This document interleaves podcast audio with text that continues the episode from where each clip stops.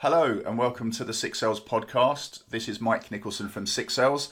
Uh, today we're going to be talking about advertising effectiveness. It leads on quite nicely from a, a very recent episode, which hopefully you heard, uh, with Mike Follett from Lumen Research and Michelle Randall from Digital Turbine, where we were exploring the um, what uh, high attention environments have in common. Um, it was um, based out of a piece of research between Lumen Research and T Vision um, that found the most attentive uh, in terms of seconds per ad advertising formats tended to be cinema, TV, and rewarded video in mobile games, where uh, they all shared that full screen, sight, sound, motion uh, relaxed yet alert type um, entertainment based audience. So today we want to talk about video advertising, I suppose, in the main, but um, specifically what makes video advertising effective. So um, I'm delighted to welcome uh, to the podcast today Orlando Wood, who is the Chief Innovation Officer at System One Group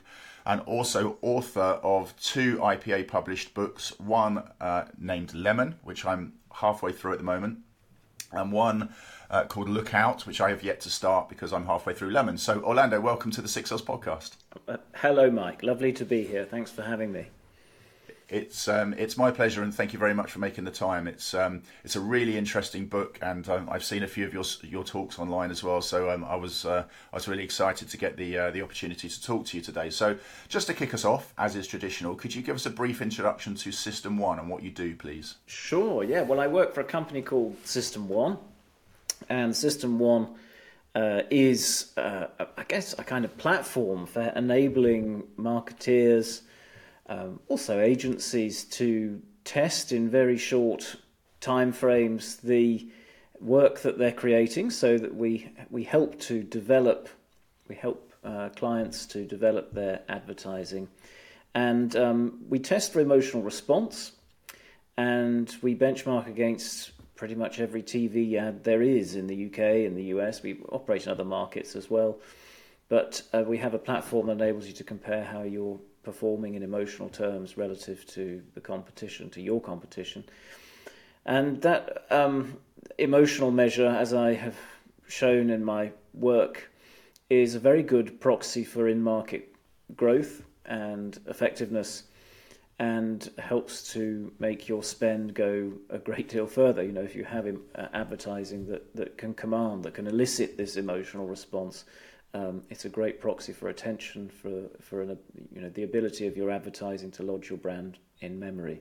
So um, we are here to help, and uh, you know, uh, very keen to talk. So if you'd like to get in touch, please do. Fantastic, thank you. Um, so we're talking about advertising effectiveness today, Orlando, and um, in particular the decline in said advertising effectiveness over a period of time. Uh, so just to give us the backdrop to that, could you talk a little bit about? Um, in the book, you talk about the changes in music, film, TV, and comedy output over the last three decades. Um, and I think advertising kind of sort of dovetails with that, in, um, from my understanding. So, can you talk a little bit about those changes, please, and um, yes. and, and, what we're seeing?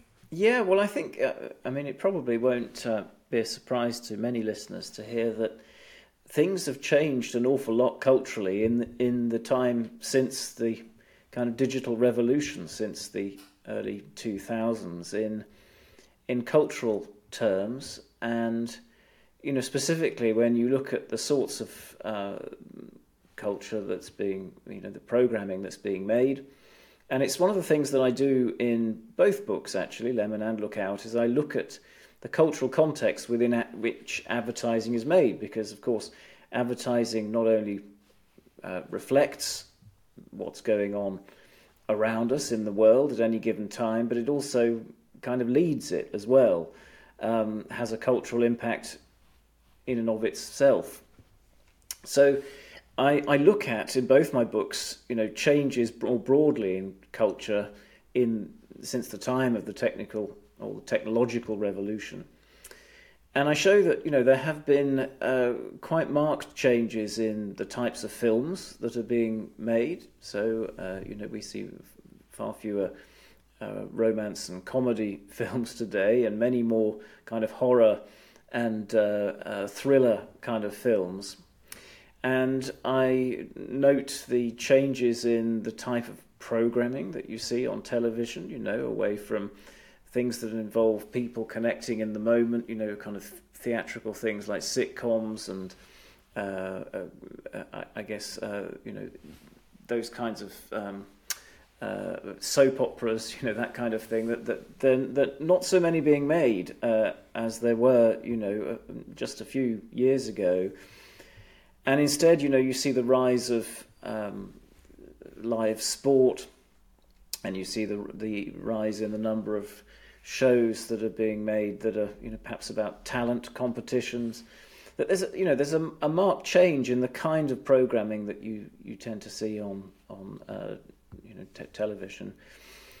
And all of this um, in a technological age where uh, you see a, as perhaps we'll come on to talk to, I think, um, a change in advertising style as well, and a change also in the very nature of our attention in this digital world, um, a, a, shift away from a, a, certain way of seeing the world towards a, a more literal and more linear way uh, of seeing things, and um, one that sort of swings away from humor, human connection towards, um, I suppose, uh, competition and uh, and goal orientation.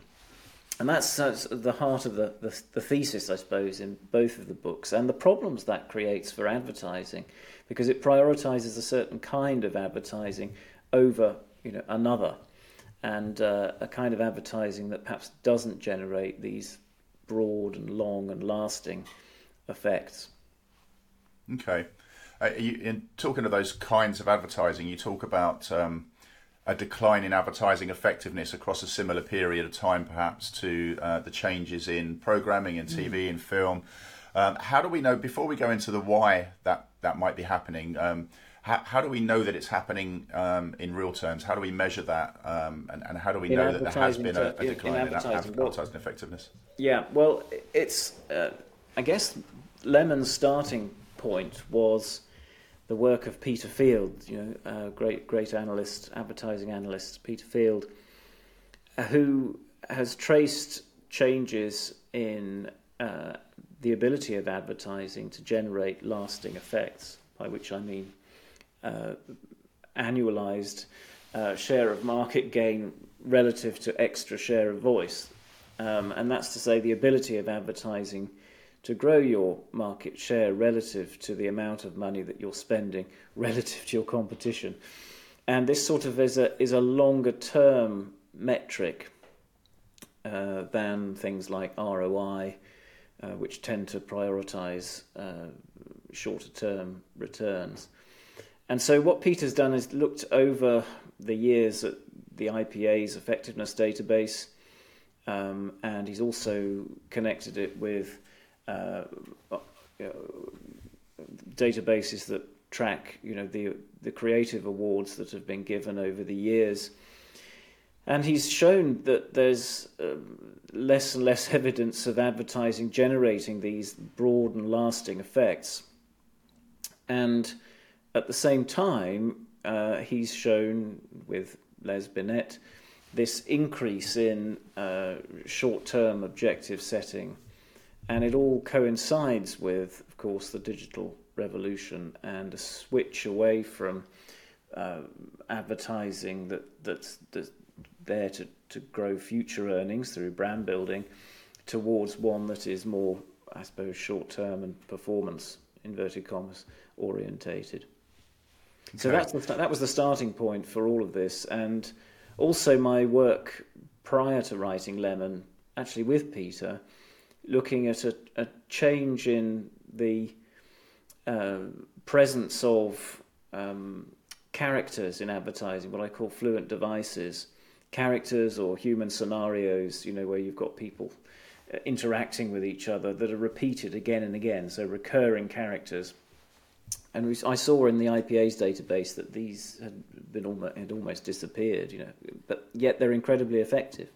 So it was sort of yeah. that and Peter's observation, and then a sort of, um, uh, I, I, suppose, a serendipitous um, reading of a, a, of the work of a great scientist, neuroscientist, psychiatrist Ian McGilchrist that put me onto the idea for the book uh, Lemon in the first place and the research that underpinned it. Got it. Okay. So we've got this uh, move towards more. So you, you mentioned Peter Field there. So is that a part of his long and the short of it work with Les Binet? Is that is that a part of the same thing, or is it? yes, he, he, he talks. They talk in that, um, and that was um, probably about ten years ago now, isn't it? That that first came hmm. out.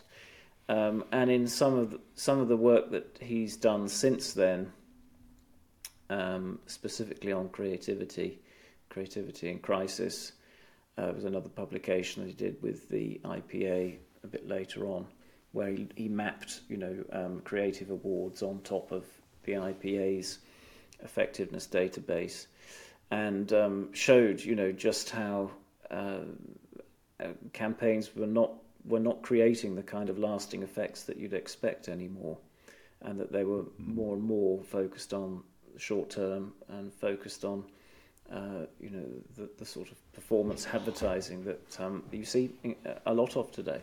And that and yeah. that style and what I do then is I look at this. Well, let's have a look at the advertising itself and the style of that advertising, the features of it, and how, you know, what is it about these ads that makes them less likely to put a brand in memory and to grow your share over you know uh, over time. Yeah, I, am showing my age somewhat here, but when I first started in, in the industry, there was no such thing as the internet, um, and a lot of advertising was um, dominated by TV, by cinema, by press, um, mm. by outdoor. Um, and so, while there was, of course, still direct response advertising, it wasn't perhaps so pronounced. And I can't help but think that the the rise of the internet has um, led people to be able to click, uh, and therefore, um, because we can, um, doesn't necessarily mean that we should, but we do. Um, and so we're, we're kind of furiously creating this sort of short termism and this. I, okay, I put the advert out there now. What was the response immediately? Um, yes. And perhaps at the detriment of that storytelling, that emotional connection, that those memory structures, and, and building brands for the long term.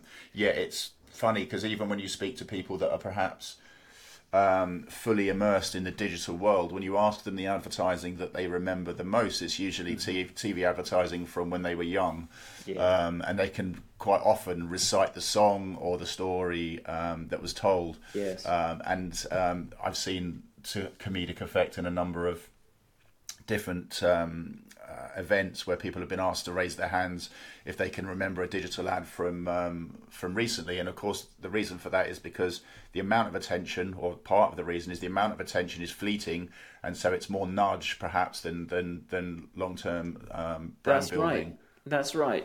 You know, I mean, there have long been two schools of advertising. Really, one that. Um, you know that has a more general approach and that sort of uh, you could say respects its audience and treats them with intelligence and uses wit and charm and through an emotional appeal, probably through music and movement and narrative, um, seeks to lodge the brand in memory.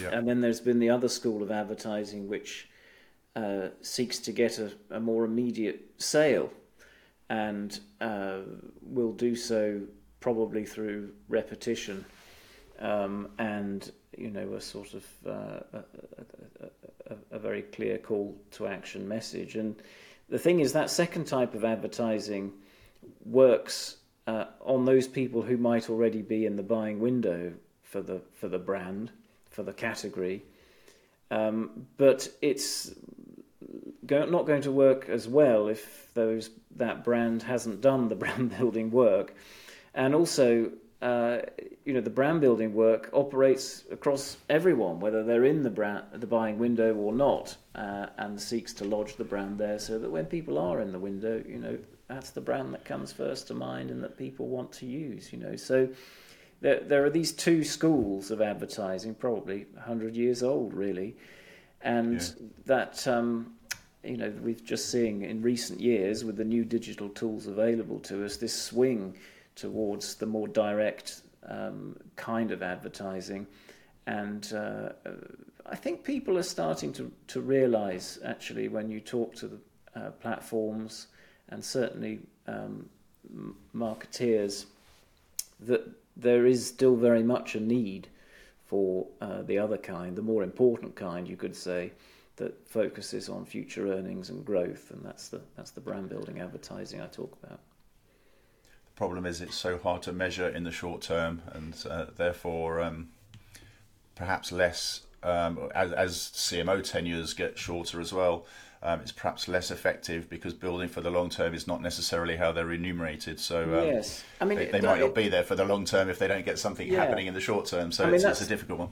I, I, I mean, the, this, the notion of short term and long term, I think, is slightly unhelpful, really, because.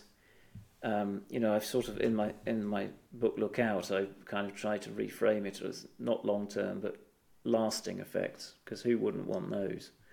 Mm. Um, and I think that's more true of how it actually works. You know, you create an, uh, some sort of lodge the brand in memory now, and then you know it pays back. You know, yeah. At the time, I've got a great example of that actually, Orlando, from my um, from, from my younger years, um, and it was from Volkswagen, and they were um, they, they would spend goodness knows how much money on TV advertising on one theme or one theme alone for a period of time, and then they would move on to something else. And um, one of the themes was reliable. Um, yeah. If only everything was as reliable as a Volkswagen.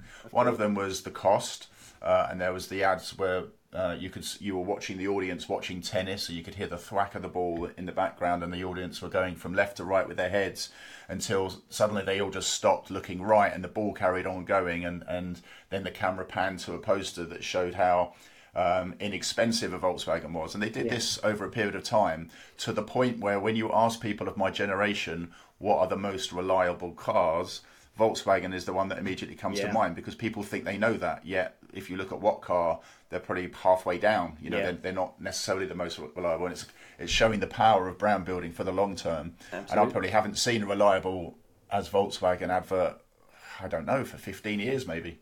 Yes. Um, but that story yes. became lodged and, and has done, and, and I quite like testing it on my dad because he is, he's insistent that advertising doesn't work on him. Uh, yet he kind of fell into that same trap, which he was very annoyed about. But anyway, that's another story. So in the book, you talk about these left brain um, elements to advertising yes. um, and right brain um, elements to advertising, and you've kind of codified, I believe, over a 15 year period, um, uh, TV advertising across that period, and tried to understand what are the more left brain or um, elements, what are the most what are the more right brain elements and which ones are the most effective. So, could you talk a little bit about that, please? Yes, of course. Um, it's actually probably more like 30 years. I go back to the early 90s. Um, and what I've done is I've taken, um, for anyone who's listening and wondering, well, isn't that a bit outdated, the whole left right brain idea?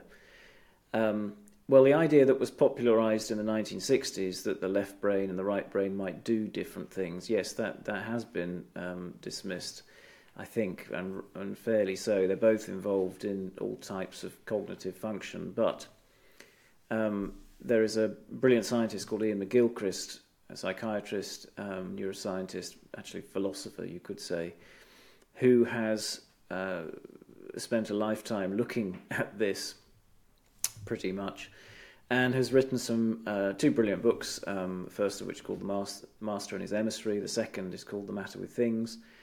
And he looks at the way the two hemispheres of the brain pay attention to the world.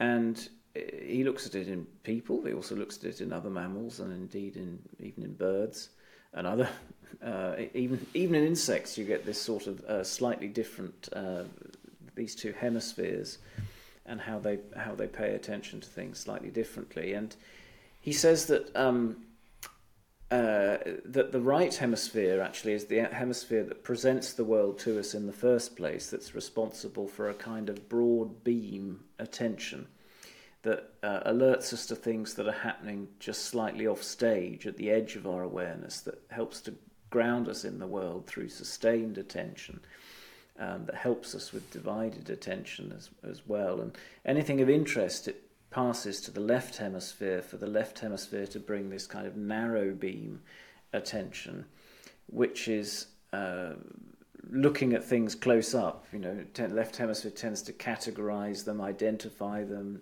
know whether they're safe to eat or not. You know, whilst all the while the right hemisphere is bringing this broad beam attention to bear on the world, making sure we don't become someone else's lunch, if you like. So you've got these two different types of attention, broad and narrow, and the sort of two the, the habits of thinking associated with the left hemisphere are quite different. So the, the left hemisphere tends to, as I said, categorize things. It's very goal orientated, sort of locks onto its target, uh, grasps it, you know, uh, with its right hand most most often, controlled by the left hemisphere in most cases. Um, and then you get this uh, sort of linear thinking style. It can't bear ambiguity. It likes things to be locked down, certain, fixed. It's pretty rigid in the way that it thinks. Um, it maps the world in sort of two dimensions, so it can't really see depth. Likes to use signs, symbols, language associated with the left hemisphere more than the right. Um, can't do music, only very basic rhythm it's just very literal um, and and pretty um, you know sort of uh, there's no sense of ambiguity no it can't bear certainty can't uh, uncertainty it can't bear risk and it likes to control and manipulate. And then you've got the, the right hemisphere which as i said presents the world to us in the first place more associated with social bonding with people understanding people their gestures their faces their um, the way that they talk, you know, their emphasis, their accents, all of these things that tell us so much more than just the words themselves. So, so it helps to understand the implicit, the context of any given situation, helps us to understand the whole, if you like, rather than the parts. Mm. And that uh, right hemisphere is also responsible for understanding metaphor. Um, you know, because it can understand that two opposing thoughts could both be true at the same time and it helps us to understand humour. It tells the difference between a joke and a lie. Helps us to understand music, helps us to understand depth, um, space, uh, lived time. So our sense of lived time comes from the right hemisphere. The right hemisphere is better associated with the limbic system, which helps us to feel emotion. It's better associated with expression of emotion in the face.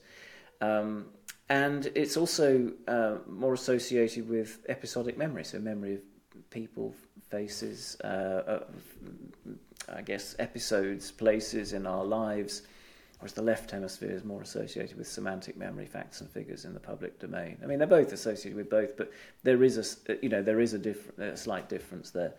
So, you know, just by describing those things, you probably get a sense for the sort of uh, advertising that might capture the broad beam attention of the right hemisphere, and it's often, you know, people in a defined place, um, in dialogue, talking to each other, perhaps a metaphor, humour, um, music, things that will lodge the brand in memory as well.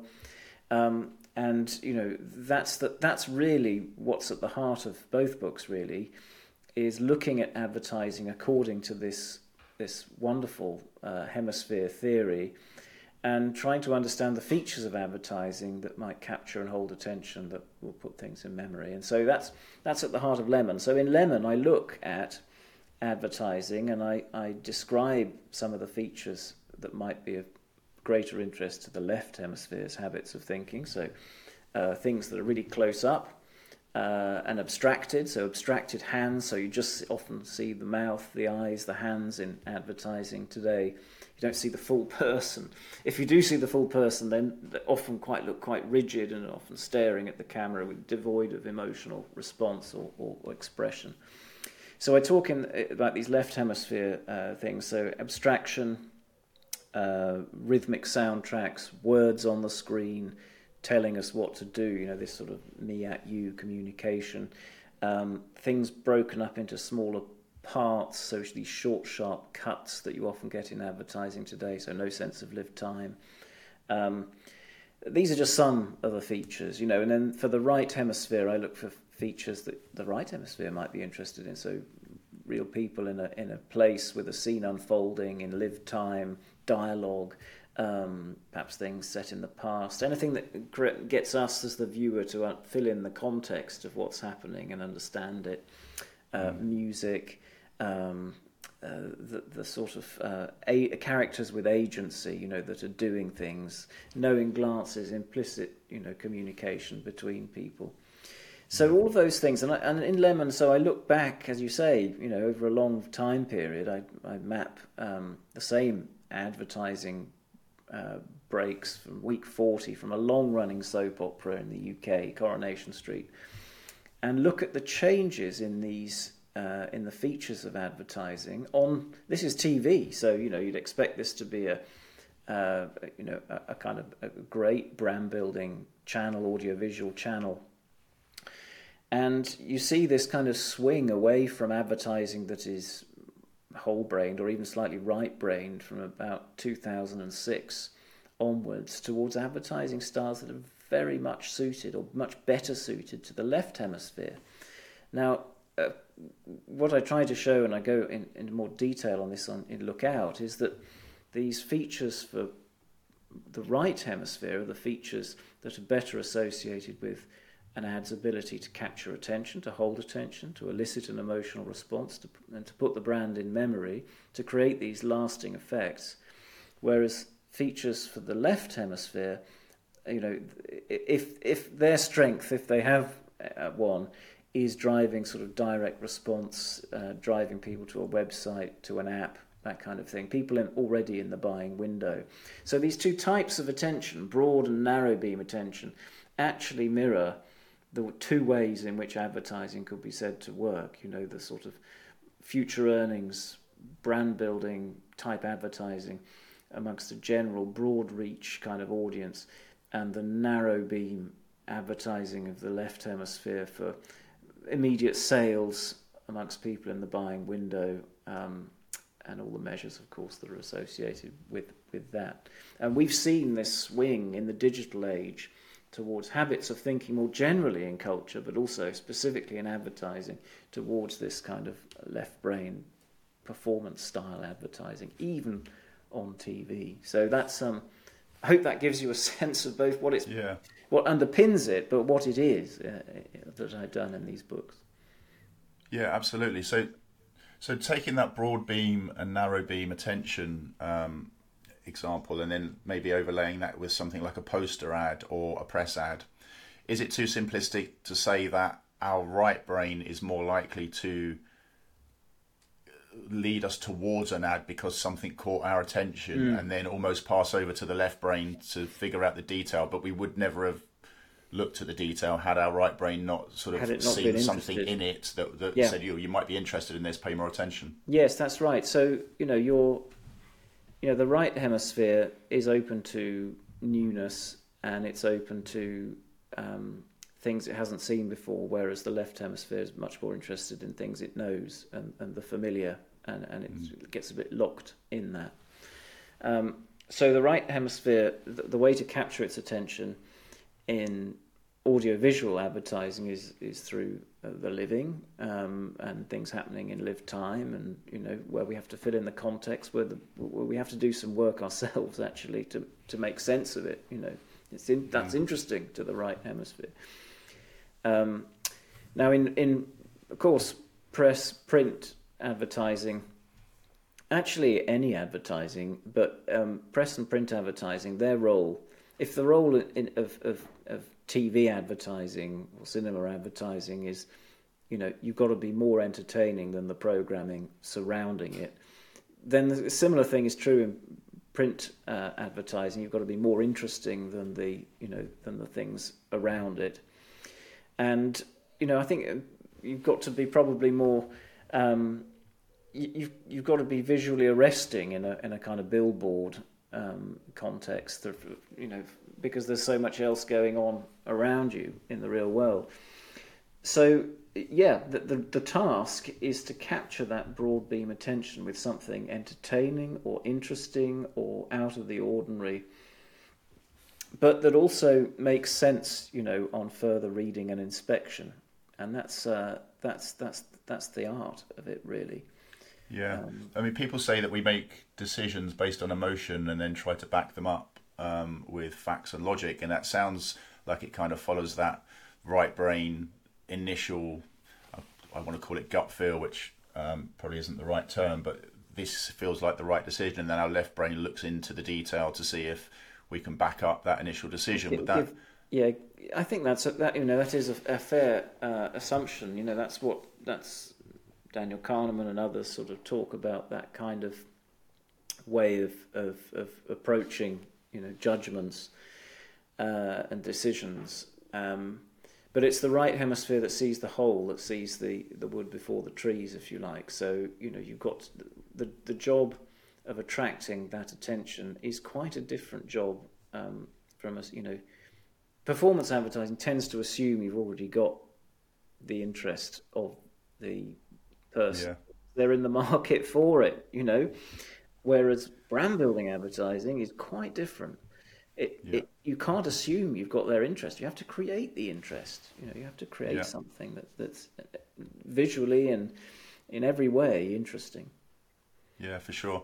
Um, I think it was Peter Weinberg at the B2B Institute that um, so performance advertising in a B2B setting would probably be called demand generation, uh, but he basically questioned that term uh, for a similar reason to you've just outlined. He said it doesn't generate demand; it merely captures the demand that already exists. Harvests. Um, yeah. Yes, it harvests the, the yeah. demand that already exists. Whereas brand, uh, telling stories, human stories, um, creating that interest, um, and, and, you know telling that telling those stories helps to lodge the brand um, yes.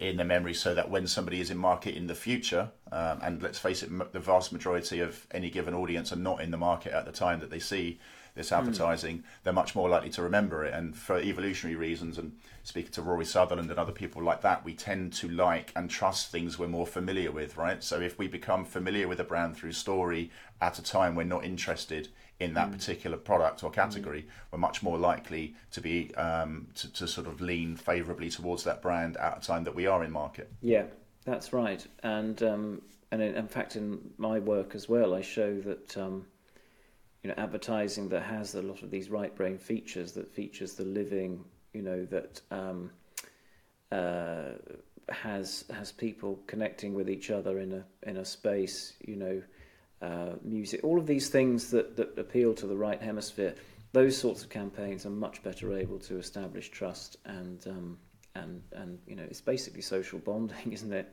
Um, and and to create esteem for the brand, which and these things are becoming more and more important in a, uh, on the IPA's effectiveness database. Actually, um, if you can do that, so it's much needed, and um, uh, I think you know there. Of course, I'm not saying it's all bad at the moment, but there are, and there are lots of people interested in in creating that kind of advertising again. But we have somewhat lost, I think, the knack and, and the confidence and the experience to create that kind of work. And uh, you know, I'm keen to try and try and bring it back. Yeah. I, wanted to touch upon B2B um, again, if I may, because um, a lot of the people listening to this will either work for a B2C brand or they'll work um, in a company that serves B2C brands. And we spend a lot of our times talking about how, for example, Volkswagen might reach its audience, mm. but everyone listening to this podcast, while they are a consumer, of course, they'll also be in a B2B setting in some way, shape, or form and have something to communicate to their audience who work in other businesses. So I'm wondering what we can learn. While I appreciate that, that, that your study was um, looking at B2B, uh, sorry, B2C communications, I'm wondering what B2B can learn from it. Um, and to, to give that question some context, what we do at Six Sells is we through um, the insights that we've learned over the years, we understand that when people, so when Orlando, for example, mm. uh, your good self posts something on LinkedIn, people are much more likely to be drawn into it and read it because it's another human being and they can yes.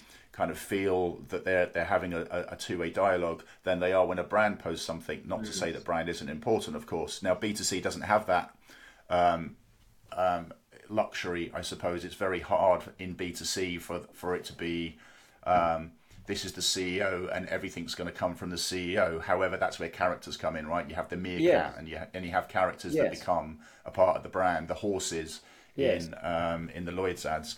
Um, oh, I mean, unless but, you've got a founder like Richard Branson, I suppose. You know, the founder story. Yeah. yeah. Yeah. But even even even he, if if I may say so, probably you wouldn't want to see him on your TV all the time talking about Virgin this and Virgin that. Um, a meerkat, um, and he'd probably admit this himself, is probably a lot more um, attractive or a, a, beautiful black horse galloping through fields um, is probably a character that you could probably stomach. I mean, I, I, I should speak. The reason I, I run a podcast is because I have a face for radio. So, um, so you know, I, but but you know, if I was going to have a character, it would not be me. Trust me, it'd probably be more likely to be my daughter. Anyway, I I, I, I digress. So, so so from this how much of this do you think is transferable to people when they're in a B2B environment? So we've got this right brain, these right brain elements um, proving to be more effective. Things like human connection, uh, stories that um, mm. unfold, dialogue, facial features. Uh, accents, mm. all of these right brain elements that are proving to be more effective in B2C communications. How well or not does that transfer to B2B communications, would you say? Well, I mean, totally. I mean, we're the same people, you know, whether we're in a B2B or a B2C environment. And um, we, you know, I mean, the work that the B2B Institute's done actually at LinkedIn, and I think with Peter and Les Binet, Peter Field, Les Binet, has shown uh, this, you know, pretty conclusively that emotional appeals are, are more effective, just as they are um, with with B2C uh, advertising. So, you know, it, it totally applies, and uh, it, in some ways, it's probably even more important that you you do this. Um, so I think there's a you know there's there's much there. I mean, you, you think if you just to think of an example, um, an example I often give is that I don't know if you'll remember this, Mike, probably will, but um, listeners may or may not. Uh, the there was a, a long running campaign for the Yellow Pages um, some years ago uh, with J.R. Hartley. J.R. Hartley. Yeah. Um, you know, there was the Hornby train set. Um, there was the gardener and his. You know, I mean, there were uh, when the main drive for that, of course, was uh, uh it was B two B. It was to get people to advertise their, you know, in in yellow pages, um, yeah. rather than to get people to use the yellow pages, as it were and uh, it, so it's it, you know, and it was you know highly effective and high, highly emotional, um, touching, you know, sentimental, poignant even campaign, yeah. and uh, uh, and actually you know, it strikes me that it's it's pretty much the Google of its day, um, and you know, just because the the brand is you know the, the, the technology has moved on that these things are still highly uh, appropriate, highly re- relevant today. So, so yes, B two B. You know, you've got you've got to think of, in a similar way um, about having a kind of broad brand uh, recognition, familiarity. Um, you know, creating trust, so that you you know you had me at hello um, when when the, the sales team reaches out. Yeah, hundred percent. So, um, in your book, you talk about entertaining for long-term growth. What did you mean by that, Orlando? Well, a lot of the features that I describe in the book uh, associated with the right hemisphere really are to do with, in in audiovisual terms, entertaining people, um, and the you know relevance isn't enough. I mean, we seem to be talking a lot today about this notion of relevance in a driven, I think, by social media advertising, social media companies that you know we need to be need to be relevant to people. Well, I'm afraid that's not good enough. You've got to entertain people. You've got to be interesting to people. You've got to present yourself in a way that um, has personality. Actually, that uh, you know probably uses humour. Uh, not not always necessary, but it's very helpful. Um, that presents you as a as a almost like a person, you know, that that because we trust that kind of brand, one that doesn't take itself too seriously, that doesn't um, believe that it's perfect, one that uh, has a, a, a, sense of um, you know um, confidence but modesty at the same time is kind of the the way I'd like to describe it. And in fact, if you look back at what happened in the creative revolution in the 1960s and Bill Bernbach's approach. Um, and others, you know, who were behind that that sort of creative revolution, they they uh, felt similarly, and they they created advertising that um, that was disarmingly sort of honest in one sense, you know, uh, but that actually uh, and that got people, you know, sort of drawn in by it. In fact, that's the, the lemon um, front cover of my book is, of course, homage to that uh, VW lemon ad and that campaign. So, so yeah, I mean, Bill Bernbach said nobody's perfect and nobody will believe you if you claim to be, and I think there's yeah. there's much to be learned from uh, that. It's the pratfall effect, isn't it? Is it the, is yeah, it the well, pratfall effect that basically would talk would talk yeah. about you know the, uh, an admission, you know, an admission, you know, they, VW talked about. Um, you know, whereas other brands at the time were showing their cars as long and space age and you know something scientific, and uh, you know they found the magic in the product by which it was you know presenting it very differently. It was a different looking car, but they they show, showed it as foreshortened. They showed it um, as they talked about it in terms of ugliness, you know, rather than beauty. They said it never changed, you know, whereas everyone else was bringing out a new feature every few months. So they understood how to how to reference the competition, but to bring out something of the product, you know, the magic of the product, and to do it in a way that was endearing and that you know got people thinking, uh, "Wow, you know, this is a bit different. This is quite interesting." You know, the way they're talking about this car. It's why it's important that when people are uh, active on social media, they should show some vulnerability. But unfortunately, some people take that too far. Um, and um, end up being quite cringy. The crying CEO, for example, um, I think perhaps took that uh, does, a, a step too far, happen, doesn't it? Yeah. Um, yeah. So yeah, so I, I, agree with that. I think if I think about um, Paddy Power, for example, um, always funny advert. Sometimes I'll watch five minutes, which is essentially an advert, which is a story unfolding, which is funny, humorous. It's football related, and I'm mad about football, mm. and it and it really draws you in. And, and Specsavers is a brand that I mention a lot at being excellent yeah. at that as well. They tell funny stories that always lead back to their should have gone to Specsavers um, so so wonderfully well, and lots of out, um, outdoor examples of that as well. Um, so so if we're um, so if we're in a, a, situation where we understand that right brain elements are more effective, why is it that advertising is leaning left? If you excuse the pun. Yes. Well, uh, there are all sorts of reasons for this, and uh, uh, you know the, the the the ability to be able to create advertise. I mean, by the way, all those left brain features are, are much cheaper to to include in your advertising than actors, costumes, sets. You know, all right. those things. Product shots, abstract so hands, cheaper yeah, than all of that's much Kevin cheaper. Bacon. Mm. Yeah, than, than it is to create. You know, uh, so that's one of the drives, of course, efficiency, um, a mistaken uh, efficiency. Um, the the notion that you know we have to create something to, to feed the kind of machine, some to create some content, if you like, uh, that needs to be, be able to cut it down into smaller parts, re-edited, placed somewhere else, leads you towards less narrative style and more a kind of, you know, short, sharp cut thing.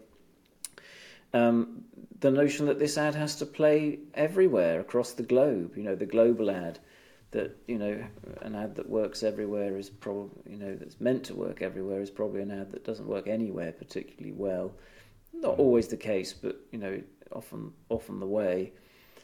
So because it can't draw on local cultural nuance and references and all those things that you know insert you into culture. So uh, yeah, you get you, you, all of these things, you know, and uh, much like actually the 1950s, which you know, before the creative revolution in the 1960s, you know, we've kind of become a uh, an era of bigness and science, and these these things, you know, don't necessarily favour um, highly creative work, um, uh, and and makes it difficult to get this kind of kind of advertising through. And you know, against a backdrop as well, as I talk about in Look Out, against increasing solemnity in everything, and fear and anxious, uh, you know, anxiety and um, much like you know other periods in history, which is one of the other things I do in the books. Is you know I look back at other periods in history and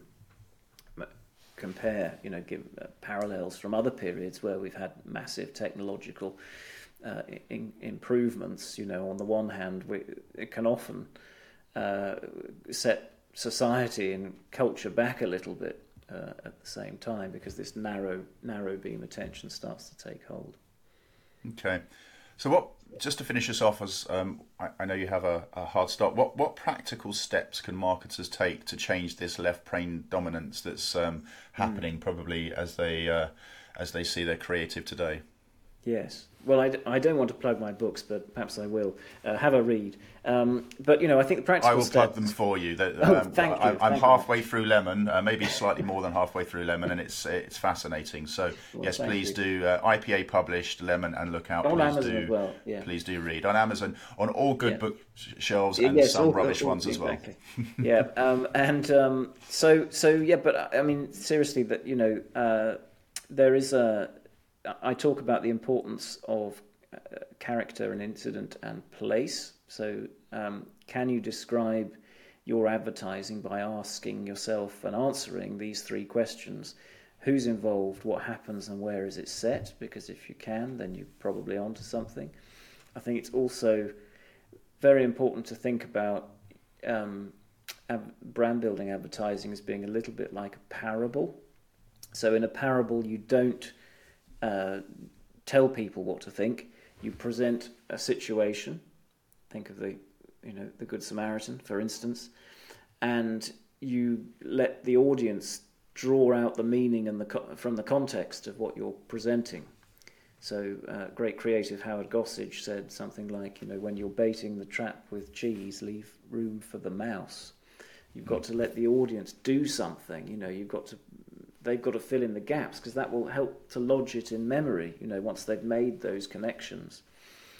Um, so it's not just a case of telling people about your product. You know, you're not creating a product brochure here. You're you're writing a letter in a sense, um, and people have got to fill in the, the gaps and the context, you know, for themselves. Yeah. So I think those are two uh, important, you know, pointers, both from an attention point of view and, and a memory point of view too. And from a storytelling perspective, it's another reason why video is so important, yeah. right? Because a, a, single facial, a, a, facial expression, can say so much that you can't do with static. I, I think um, I'm thinking of some stand up, like if you take Ricky Gervais, for example, quite a lot of the delivery is in the facial ex- ex- um, expression he gives while he says yeah. something. And if you only heard what he said without the facial expression, you lose something. And I remember that right. very right. clearly being the case for me when I was right up in the gods watching him. And I was thinking, I, th- I, I enjoyed it, it was good, yeah. but I think I missed a lot from not being able to see what he was doing with his face. Absolutely. Um, well, think that, Ro- that... Rowan Atkinson or, or Mr. Bean, you know, you couldn't you couldn't really write it's difficult to convey it without without the face. You know, the face yeah. is so important, and um, and and that that you know, the eyes. I say as I often say, the eyes, the mouth, the hands.